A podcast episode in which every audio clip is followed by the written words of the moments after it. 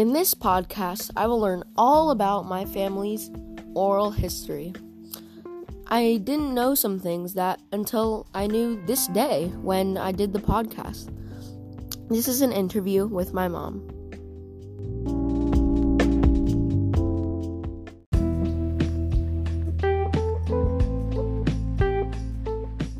Why did your family leave England?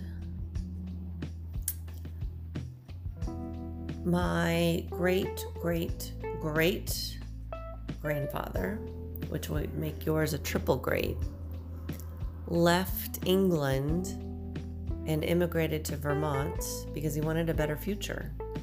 He and many of his family members were caught up in all the wars that take that were taking place at that time, and the promise of America and the promise of owning your own land is what lured him or his family to immigrate to America. Okay. Um. Uh, and your family chose to come here, like, to chose America. Why? They chose America because they... It was a promising country at the time. It was exciting. Um, there was a new democracy in place, and people were forming a country and were attracted by the possibilities of coming to America. Ultimately being their own bosses and not reporting to a king or a queen or um, a, being a tenant for someone who owns land. They wanted to own their own land. Okay, and what was their first job here? They were farmers.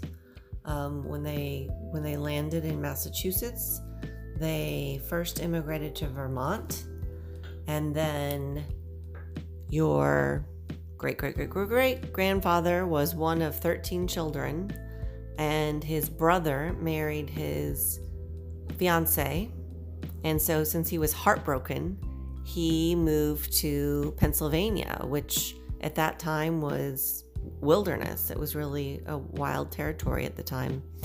And so he was able to purchase land there. Yeah. Um, and, um, so were their jobs, like, successful? Did they make like, uh, did, did they make like a lot of money? Or just enough? You know, I think farming is is either boom or bust. You can have a really good year and you need to save that food because sometimes the next year the crop isn't so good. And that's what they were. They were farmers. So it was a hard life. They worked very hard. They worked, you know, from early in the morning till late at night.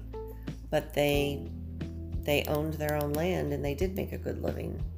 Okay, and how would you think to make the immigration better? You know, there's so many nuances that go along with immigration these days, um, but it needs to be a more justice system um, for people that want to come to America for a better life. Right now, there are a lot of things that aren't, um, you know, fair and just. And there are a lot of changes need to be put in place to, to make it um, the way it should be. Okay, thank you. Thank you.